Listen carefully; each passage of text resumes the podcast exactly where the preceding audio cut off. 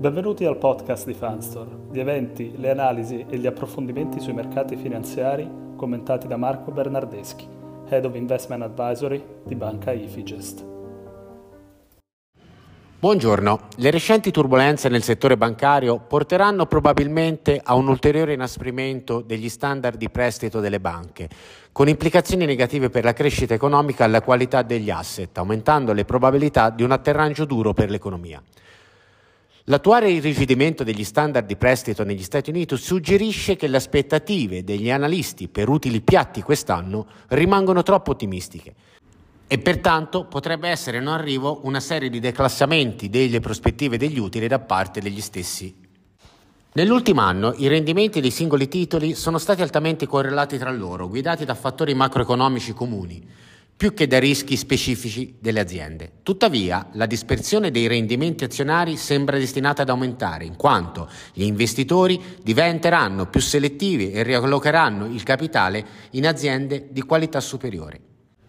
Sebbene sia difficile quantificare l'impatto dei crolli bancari di marzo sull'economia reale, è lecito supporre che essi porteranno ad un ulteriore inasprimento degli standard di credito, oltre a quello che abbiamo già visto, e a una minore crescita dei prestiti. Ciò contribuirà probabilmente ad un ulteriore calo dell'attività economica, ad un ter- deterioramento della qualità del credito e più in generale ad un aumento della probabilità di un atterraggio duro, come abbiamo precedentemente detto.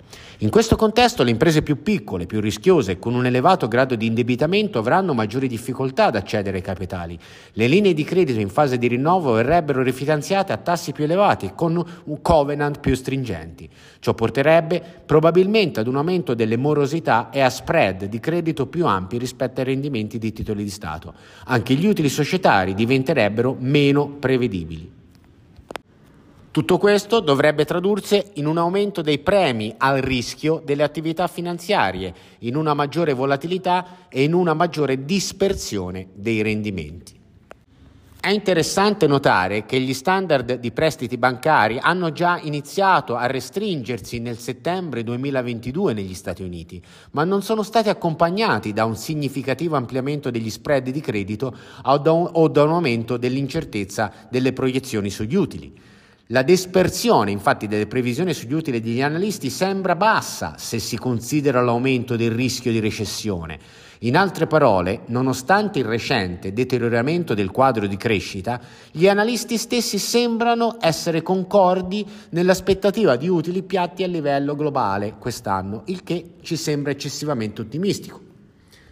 Infatti, storicamente l'andamento degli standard di prestito ha guidato la crescita degli utili con un lag temporale di circa sei mesi. Ai livelli attuali gli standard di prestito statunitensi sarebbero coerenti con un calo del 10% su base annua degli utili entro settembre rispetto alle aspettative di utili piatti per l'intero anno 2023.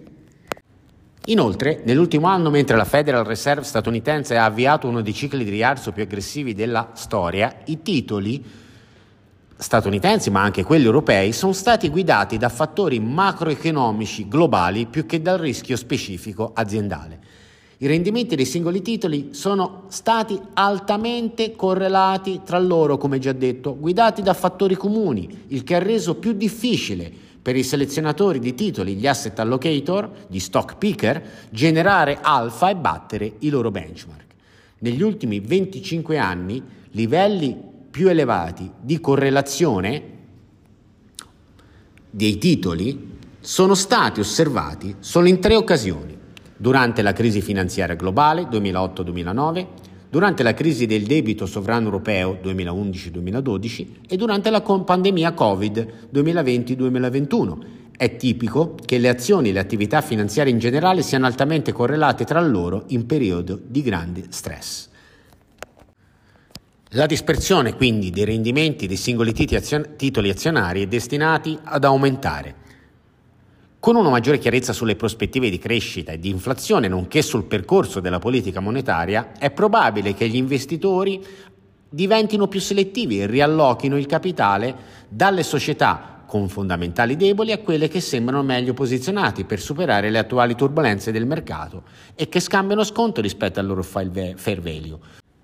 In questa ottica, le società più esposte più esposte all'aumento dei tassi di interesse e all'inasprimento degli standard di credito, probabilmente sottoperformeranno il mercato in senso più ampio. I settori più a rischio a livello globale includono i servizi di pubblica utilità, i viaggi, il tempo libero, le telecomunicazioni, i media, i prodotti alimentari, le bevande e la vendita al dettaglio.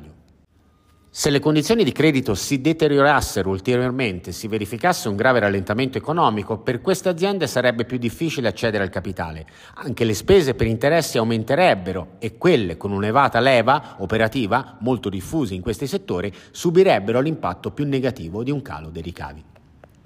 Quali sono quindi le implicazioni per gli investimenti? Sebbene sia probabile che un ulteriore inasprimento allenti le pressioni inflazionistiche, fatichiamo ad intravedere uno scenario che porti a un calo significativo dell'inflazione senza provocare una recessione. L'impatto eh, delle condizioni di credito sull'economia reale sarà difficile da misurare, il che complica il compito delle banche centrali, che dovranno valutare quando smettere di alzare i tassi e contemplare una loro riduzione. Questo ovviamente aumenta il rischio di un errore politico e le probabilità di un'imminente recessione globale. In questo senso prudenza e selettività è quanto mai giustificata. In questa fase del ciclo è importante che gli investitori si concentrino su società con bilanci solidi, bassa leva finanziaria e margini operativi stabili nel corso del ciclo economico, con una preferenza per le large cap rispetto alle small.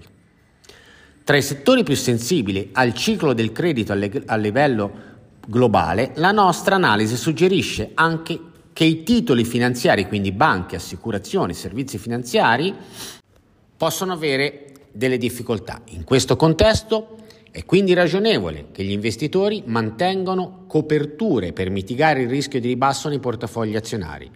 Mentre la volatilità delle obbligazioni rimane elevata, quella delle azioni è ancora bassa rispetto agli standard storici. Pertanto, le strategie di copertura possono ancora essere attuate ad un costo relativamente basso nonostante le recenti turbulenze. Con questa analisi abbiamo terminato, ci ritroviamo prossimamente per un ulteriore approfondimento sui mercati. Un saluto a tutti e buon weekend.